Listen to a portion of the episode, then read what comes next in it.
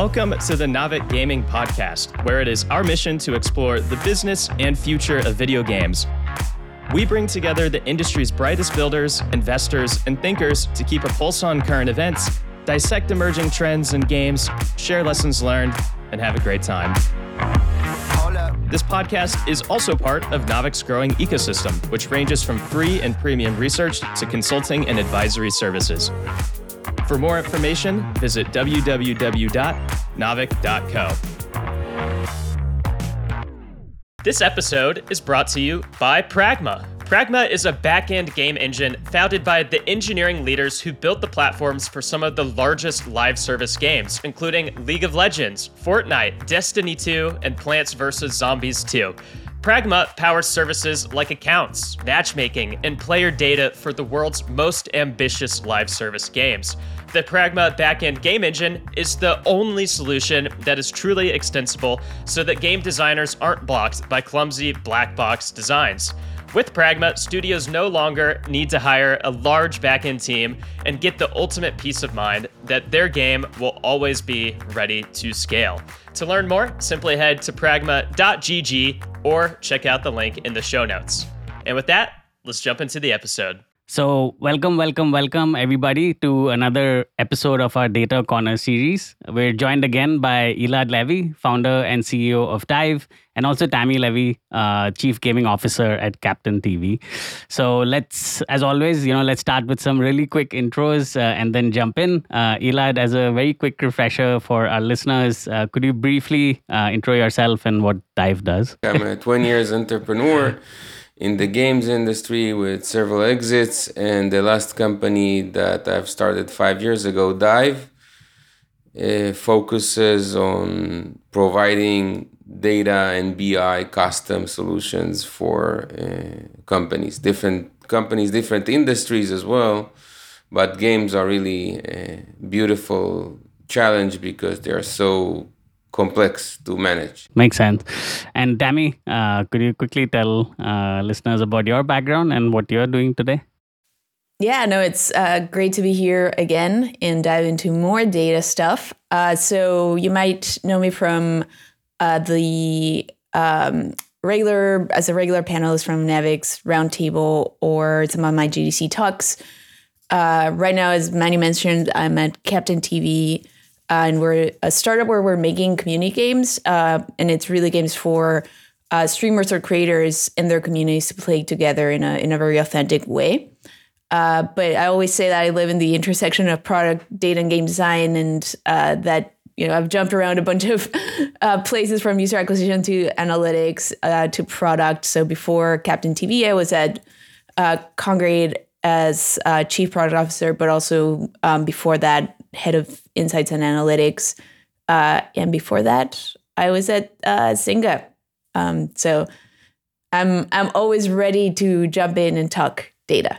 Awesome. Thanks. Uh, thanks for those uh, intros, uh, Elad and Tammy. But uh, before we jump into today's discussion, um, Elad wants to just share a few quick words. Thank you, Manu. So, for those of you who do not know, I am Israeli, and uh, I just wanted to uh, tell my friends and family and everyone in the Israeli Defense Force that I send my love and prayers. Uh, please be safe and stay strong. Back to you, Manu.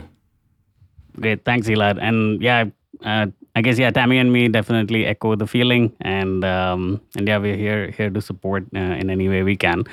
But but yeah, thanks for addressing that. Um, but yeah, I guess we can, uh, with that, we can jump into today's discussion. Um, as a reminder, this is part two of driving ROI with data analysis, which is a broad topic that many understand has value, but you know, a lot can be learned on how to engineer it. And in the last episode, we talked about how game teams should think about setting up their data pipelines, data teams, and budgets. Then we hit on what cadence data processes should look like and how they should evolve over time. And then we ended with how the one to many relationships between data teams and the rest of the organizational departments could be structured to drive positive results. I'll put a link to part one in the show notes. But today, uh, we're going to dive a little bit deeper into some more tactical questions uh, around initiating and conducting data analyses. And that should no no pun in intended. Some... No pun intended. Yep. yeah, every every time I say dive, the crew here uh, smiles a bit. But but yeah, uh, I think yeah, a lot of these tactical questions should result in some actionable takeaways for listeners. So we can pick things up from how Elad ended the last conversation. Uh, he mentioned that one of Dive's internal taglines is data analysis starts with questions. And I heavily subscribe to this line of thinking. So, Elad, uh, I'd like to dig into that a bit further. Um, how should data consumers in game teams think about formulating the right hypotheses or questions before approaching the data team with various requests? Well, from my experience, uh, if you have an amazing product manager on the other side, like a ninja product manager on the other side that is understands data, he will know what to ask and how to ask it. But if you don't, it's something that uh, can't be learned over time is in part of the iterative process of data. You start with simple questions, obviously, of installs, DAU, revenue, session length, uh, basic stuff, and then curiosity starts, you know, uh, picking up, and you're like, uh, what if we i know if we give like a different balance at the beginning of the session will it affect the session length or something like that? Or will it affect engagement like looking for correlation? So it's like it's it's a process that evolves over time and every team have different questions. Like product managers game designers like game economists for example focus on progression systems and churn. Developers focus on crashes or crash reports or types of crashes per day or errors per day. Marketing people obviously focus on the UA and campaigns and ROI. So it's like every team has their own set of questions, and you just need to centralize everything properly and start knocking them off one by one. Got it. What What do you think, Tammy? Uh, yeah, I, I, echo a lot of that. Um, I think one of the things that is super important that I always try to emphasize to to folks is um, as part of that curiosity and exploration, you also have to suspend a little bit of your own bias. Um, so you have to be ready to be wrong uh, and be open to to surprises. Um, with that, you also want to make sure that you're coming, as as Elad said, with questions and not uh, chart requests. And this is it, it, sounds like a like a silly piece of advice, but I see it time and time again. Um, a lot of times you see people coming over to your data team and asking, "Hey, can you make a chart that looks like this on the x-axis, like that on the y-axis with these segments?" And by the time you get there, you already have uh, you know so many assumptions baked in. Like it's is it are you even asking a question? Is it the right question? Like that is not that is not an um, exploration in in your data. So you have to take a step back and really think about like what is my goal? Like what what question back to the questions what question am i trying to answer? Or what goal am i trying to achieve? Am i trying to increase retention increase repeat spend? Sure you have to understand and identify which KPIs are relevant for that uh, specific goal that you have, but you don't come with a, the exact chart. And then from there, you also have to understand your audience, right? I'm already talking about new players, elder players, some specific segment. And now you have kind of like all of that information. You can, you're ready to formulate a hypothesis, which is an educated guess on what might happen. An example here, like super simple, is hey, if I increase the rewards that I give out um, to players for watching videos, um, talking about like rewarded ad, ad monetization, it will boost engagement with that placement, um, that unit, and therefore increase ad revenue. Now you have like the whole kind of like idea there. So I think it is it's it's very important to kind of come at it from that point of view make sure it's measurable, make sure that you prioritize the most important questions, the most impactful ones, the critical ones, and then again, be open to surprises. You are going to be wrong. Um, so be ready for that. Got it. Makes sense. Makes sense. So, I mean, you already hit on some examples, uh, which is great because I would like to make this a little bit more concrete. So, I mean, we have like a lot of uh, you know war stories, battle scars on on on this uh, question itself. But maybe Elad, uh, could you maybe share an example from your experience when you know asking the right data question led to needle moving results? How how did that situation play out? Yeah, I know. At, at which point in the game, like, do we have the highest churn? Like, can, can we or yes, I, I will have to obviously create a dashboard for that, but where do we lose the most players? At which point of the game? And that will probably, if you structure the dashboard properly, it will expose the the problems with the progression system in the game and if you work on it properly with you know the economy game designer and live ops teams that will move the needle instantly because all of a sudden you you lose a ton of you. another great example is funnels like eh, all the questions that are around funnels and loading funnels if you break that into pieces i had great experiences that when in games that are really mature and you move a lot of traffic sometimes you improve something in the loading process and it you know you just it's like something really small that affects like half percent or one percent in the in the loading uh, funnel.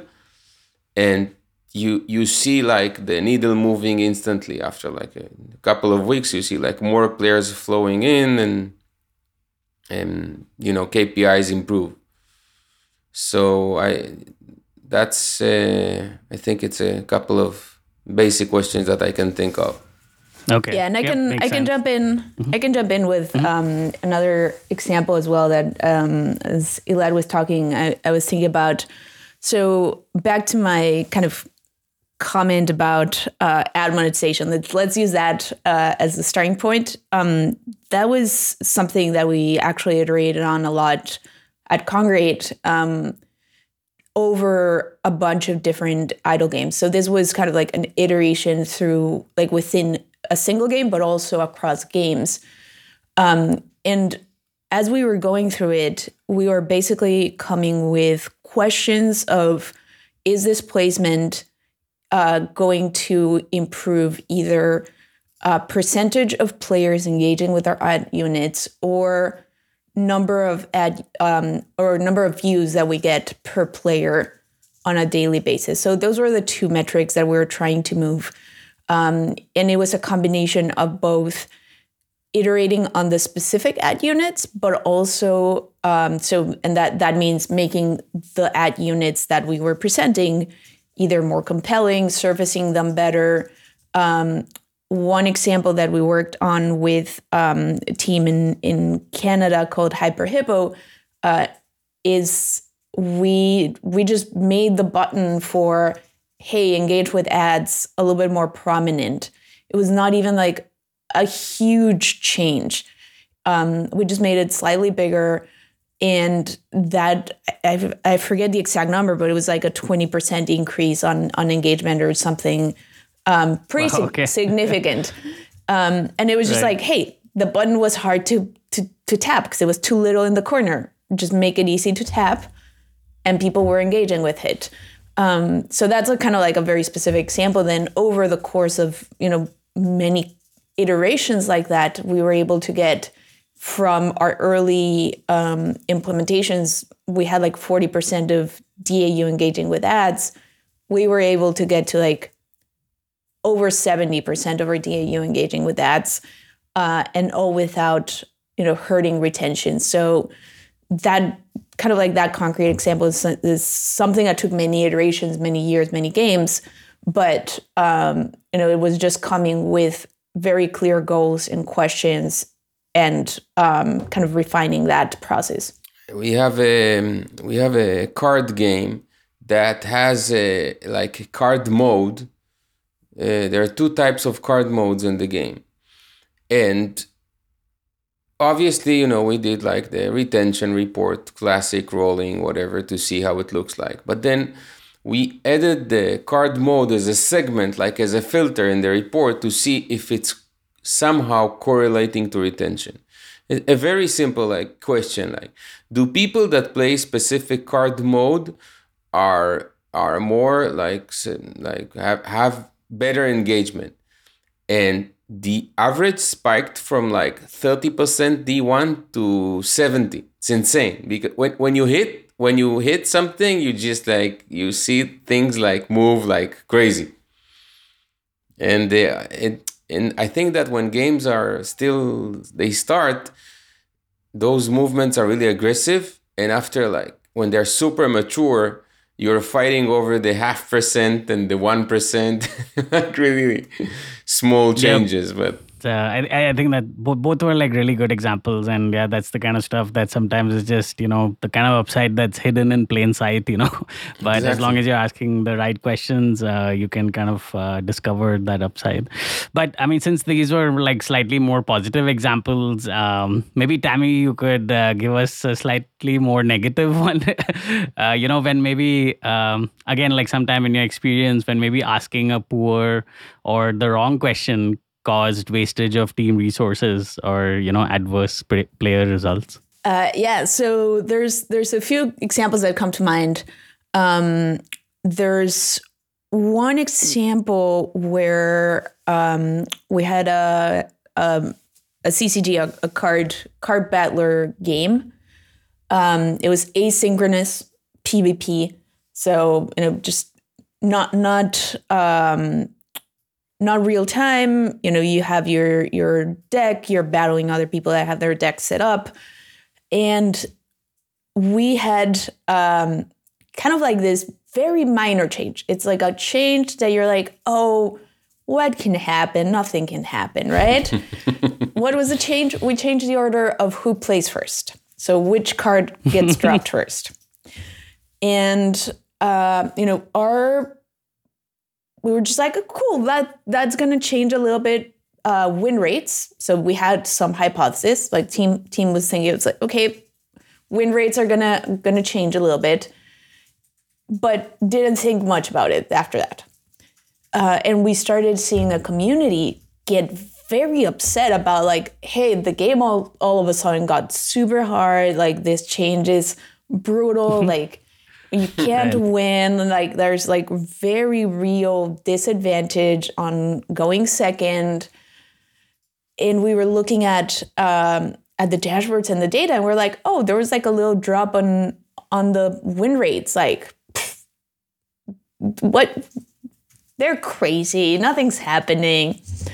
Right. and you know it took a lot of cycles to like dig in and, and figure out what was happening. But it was just like one of those things where it's like oh, the community just like doesn't like the change, right? Uh, but it it it just got escalated more and more. And as we started digging um, a little bit deeper, there were there were two pieces to it. One was that we were um, the the dashboards actually had like some SQL mistakes, like the the SQL was had oh. errors. Uh, right. So there, there's also that piece of hey, you know, you're you're gonna if you don't have like a solid um, QA on on your data and your dashboards, you might be looking at the wrong data. So that's that's lesson number one there. lesson number two was even when we fixed that, the the dip also looked, you know, okay, it was m- more substantial, but it was not as um, prominent. But once we started segmenting by certain types of players, specifically player age, um, and uh, yeah, it was like mostly mostly player age. There was this huge difference. Like new players, just based on how matchmaking worked, they were fine, but the hit that elder players were taking, like our most vocal players, our players who monetize the most, um, et cetera, et cetera, the hit was like they had gone from like, let's say something like I, I, I forget the specific numbers, but it was like something like from like 70% win rates to 20% win rates. And that is like a brutal, right. you know, hit to the experience of of the player and like their progression and you know of course they were going to be in an uproar for like this uh, having happened. And it was just like a lot of cycles to get to the bottom of it. Um, and i think it's it's it, it's this was not specifically not asking the right question but looking at the wrong at the data in, in a wrong kind of from a wrong lens i would say. Um, so that was right. that's kind of like one of right. the big examples that comes to mind on like rabbit holes that you chase that uh, you know it takes a lot of time to really uncover the right um, answer if you're not coming you know we didn't really have a, a, a you know question when we made the change of like changing the order of who right. goes first or a goal right, right? yeah I can I can completely relate to that. Uh, just like the example, or just like the situation of who is the start player and changing that. Because I mean, I come from a family. My my wife's side is a heavy heavy board game, uh, fa- like playing fa- family, and um, yeah, the biggest discussion for every board game. Uh, and you know, now we've uh, kind of formed like fully randomized solutions for figuring out who the start player is but the biggest discussion is always who is the start player because it comes with a lot of advantages and disadvantages.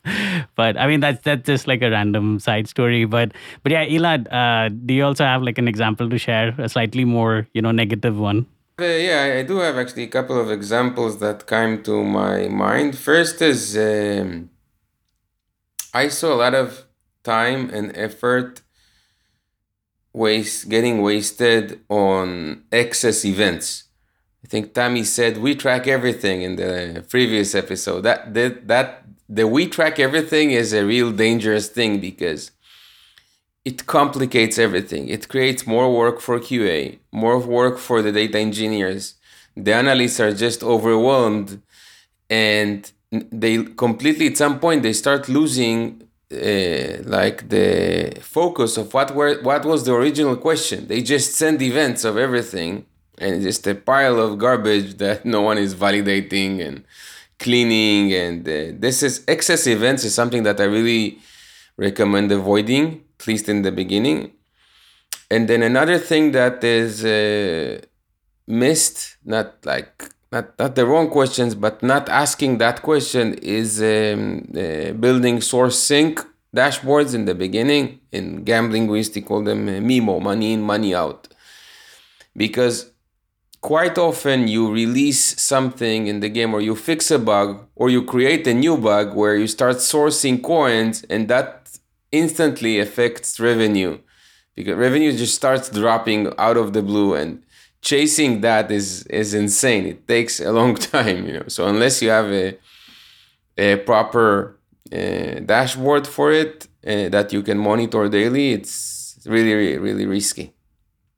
Yep, makes makes total sense.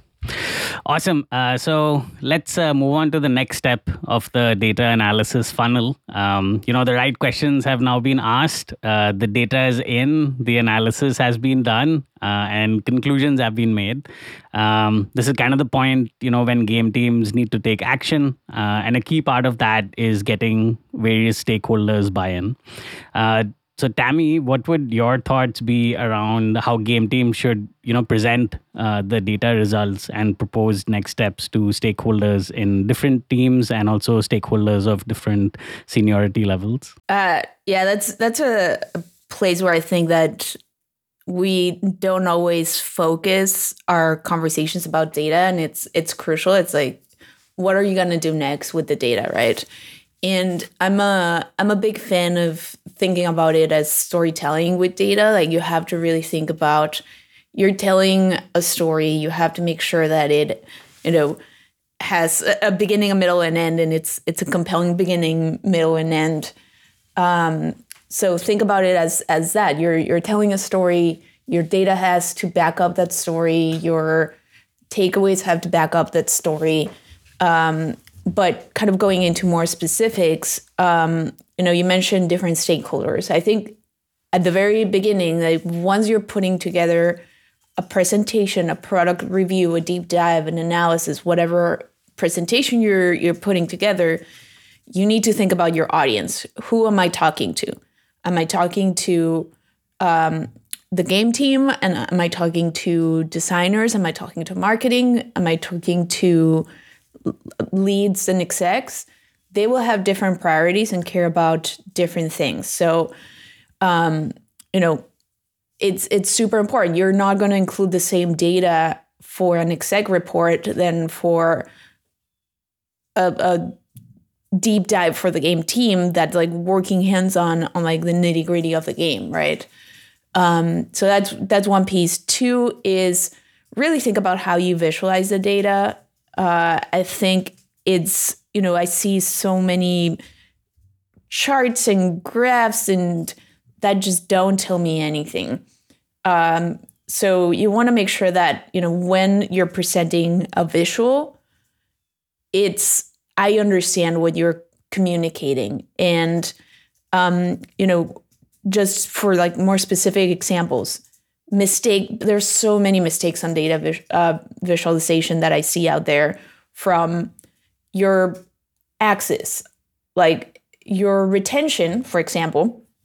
Let's say you're showing retention and you don't your axis like you have super zoomed in instead of having it like from zero to a hundred and it looks like hey the game took a deep dive right it's just like retention took a like a huge drop and if you look at it it's like oh it went from 40 to 38 percent. And just from like okay that's a pretty on, zoomed in graph. Yeah based on your your axis of course it's going to look like a disaster but is it? Uh, so that's that's one example. Um, another example of like how how i see just data mistakes out there is um, you know learn when to use decimal points right like I don't need to know that 3,675.32 uh, dollars were spent, et cetera, et cetera, et cetera. Like that, again, you're not telling me a compelling story. Like you're distracting me with details that um, might not be necessary specifically for you communicating results. Uh, another piece of advice when are you talking about absolute numbers versus percentages. And when you're talking about percentages, do you have a significant, like a sizable group of players that you're talking about? Because you can't tell me that 50% of players out of a cohort of 10 did X, Y, and Z. That again is like very misleading. So there's like all these pieces where, you know, when you're talking about data, you can be very misleading. So make sure that when you're thinking about the data that you're presenting and telling this story, uh, again, suspend your bias. Make sure that the data is like you're you're being objective with the data that you're presenting and that you're following you know good practices on how you show that data. Um, have key insights and takeaways. That's another piece, right? It's like open with the key insights, close with your key takeaways. Uh, don't make me read a 20 page report before I even understand what you're talking about and what you want me to take away from it. And this is regardless of your audience. Like the data that right. you include on those key insights and takeaways will change based on your audience. But don't make folks read 20 pages before they know what what you're trying to say. Um, right. And only show data that's impactful that that we can act on. Um, and provide the context, right? Like try to provide context once you're going into the details, provide the context, and finally have actionable recommendations. Like make sure that there's like, okay, we can act on it in this way. But if you've done everything up to that point, it should be fairly straightforward for you to come up with those actionable um, recommendations. Yep. Yep, completely agree, and I can um, kind of personally attest to you know uh, the data visualization point, especially like that. Uh, does take like significant time and thinking to get this right. Um, you know, I kind of see it even in the articles that I write on uh, on on uh, on Naavik Digest. You know, just getting the right basically this line of you know picture can uh, say a thousand words applies to graphs also. And if you get it right you don't have to like you know write three paragraphs or like tell a very long story but just show the picture and the entire story is kind of captured in the picture itself. Um, so but yeah that's uh, that's that's all like great advice uh, tammy. Um, and it kind of like dovetails nicely into the next question um, you know there's this learn measure iterate cycle is a very popular one uh, in product development but many teams you know both early and late stage are overwhelmingly stuck uh, on the day-to-day treadmill and in such a way that they forget or don't have time to perform one or more steps uh, in that cycle. Tell me, tell me, what do you think in terms of you know game teams kind of building momentum and sustaining this learn, measure, iterate cycle? Yeah, I think that um, it it starts with trying to integrate those measure practices kind of like that flywheel getting your flywheel going very early even you know before you're live while you're in early development if possible. So one of the things that um, we've really kind of iterated on in our processes. So you want to bake it into your process basically from the very beginning one of the things that we've uh, really tried to bake into our processes at, at Captain T, for example, is for new games, like we are going through that flywheel of um, measure, like learn, measure, iterate, and, and, and baking into a product roadmap with internal, even internal surveys, like how, you know, let's measure it internally with the game team. Um, you know, what's the level of conviction that it's you know we're building the right game and be able to measure that how that changes milestone over milestone.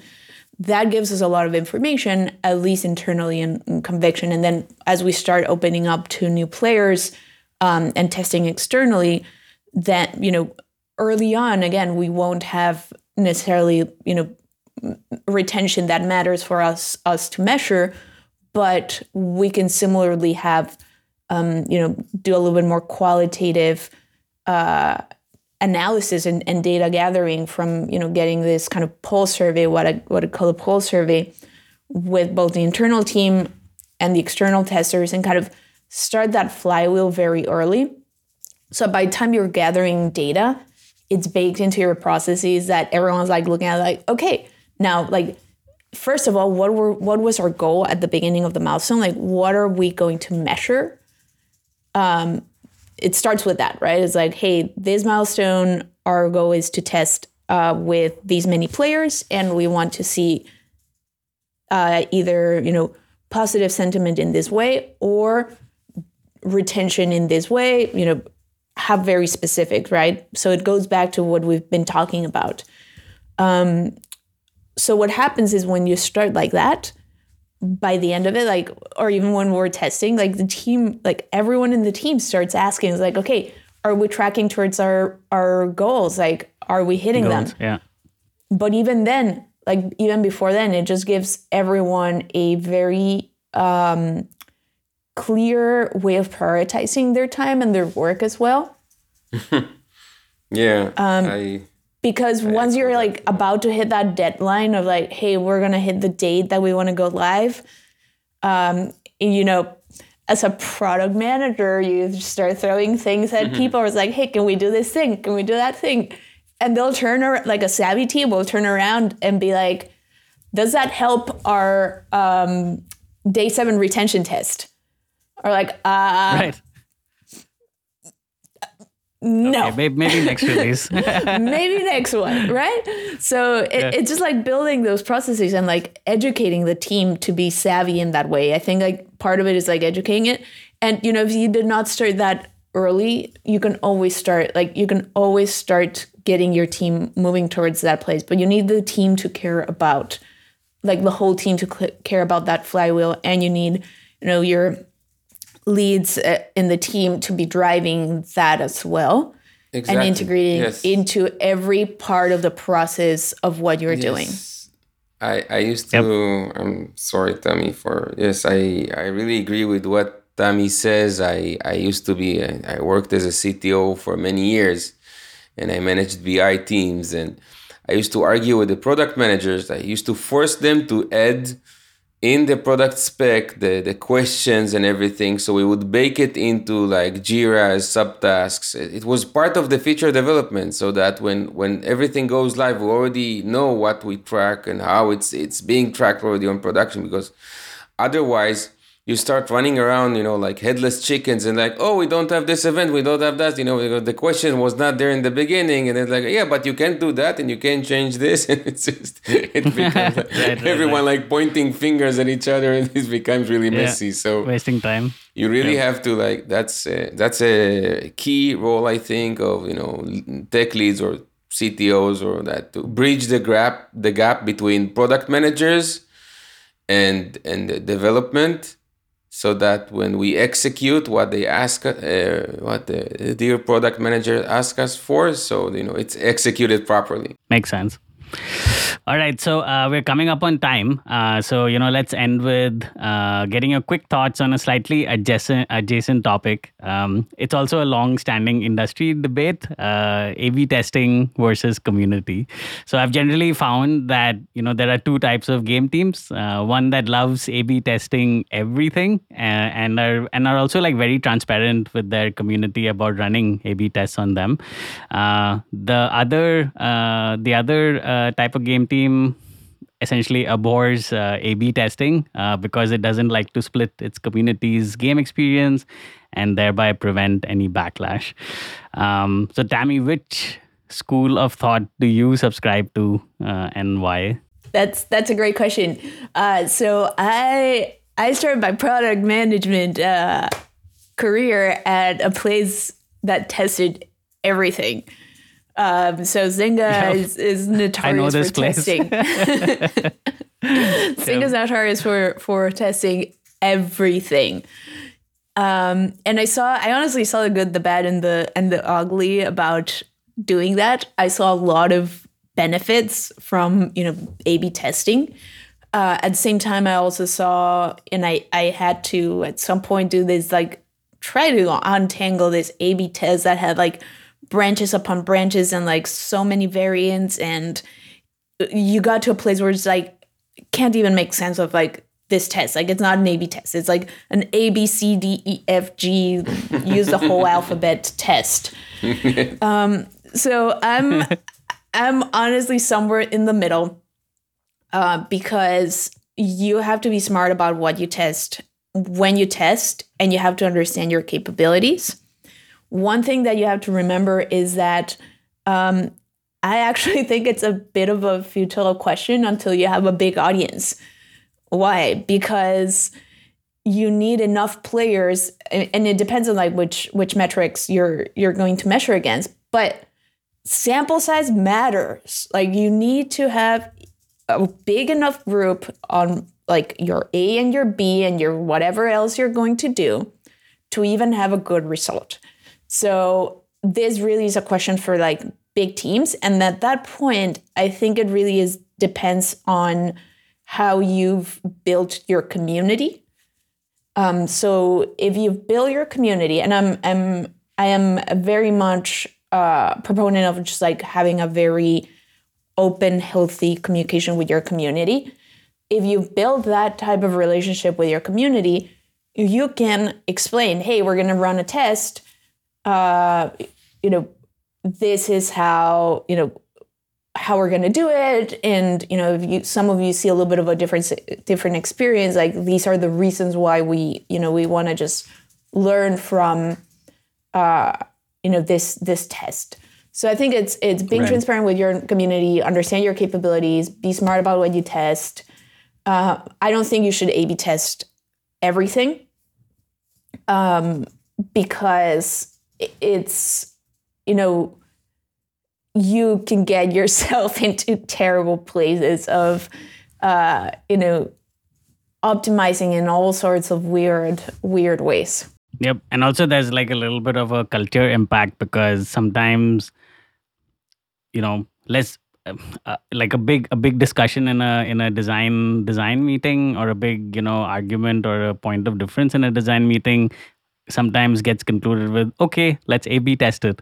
But you know uh, and it but on the other end of that statement is a lot of effort going into the a b test uh, a lot of you know there's an attached cost to it uh, the results takes time and basically a lot of things get slowed down. So uh, at least back in my experience at zynga you know uh, even after coming up with this feature spec and you know do uh, creating like an a-b testing plan there would be another meeting between the pms and the lead pms where we would go over the a-b test design itself because in that meeting we would be able to eliminate a lot of the obvious things that don't need to be tested. So your A, B, C, D, E, F, G till Z test can actually then just be a ABC test. You know, if you just talk talk through a lot of the yeah. uh, variants and just eliminate them and save time, save cost, and you know just make the analysis for the eventual PM who would do the analysis a little bit easier. The other the other piece in what you just I think kind of touched on a little bit is like test things that are going to be impactful, test big changes. Um, you know, if you're testing two variants that, you know, there's like a 10% difference between uh, how many coins we give to these players versus these players, is that actually going to make a significant difference and impact to your game? I don't know if that's going to make a difference to your game. I assume no. But, you know, test big, big changes um, that are actually going to be impactful on on the game. And uh, back to one of your previous questions, Manu, tests are used to val- validate hypotheses. So you have to have a a hypothesis. You have to have a theory of, you know, what what it's an educated guess of what might happen and what metrics will improve. Um, and I see a lot of times like kind of what you were saying, just like being used as a cop out of like, I don't want to make a decision on this, so let me just A/B test it and see what the, the data says. And it's it's a little bit of like a cop out by data. Yeah. but yeah, Elad, uh, what about you? Which uh, which school of thought do you subscribe to, uh, and why? I uh, so first of all, I love A/B testing, obviously and uh, I really think you have to take it slow. Volume, obviously, like Tammy said, is critical, but you know you have to take it slow. Like the whole A B C D E, like gazillion tests at the same times, is very confusing. You have a ton of KPIs moving and doing it at the same times. It's a bit. Um, it's too ambitious in my taste. I prefer taking things slow. You know few more week one weekend you test that another weekend you can test that it's okay. I've had cases that even before like uh, getting into uh, mobile and social games i worked in online gambling i remember that something simple as testing the a b testing the color of like a button that we changed it from red to green spiked the ctr like like crazy. So you, you never really know what will happen and you also never really know what it will affect. You have a theory that it will affect, I don't know, click through rate, revenue, whatever, but I I like uh, you know that's why I'm saying finish the test let let's let the data sink in and then see. Maybe it affected churn maybe it affected engagement the session length. There are like a lot of KPIs and when we develop dive the dashboard we have A/B testing in our dashboard. And many companies do A B test by goal, which is a nice idea in theory. But every company, every game studio we ever worked with, they ask for so many KPIs after the test that you cannot really define a goal beforehand. So, in in many uh, cases, what we've done is we build the dashboards with like 50 KPIs or like something insane, like 20, 30, K, like a ton of KPIs.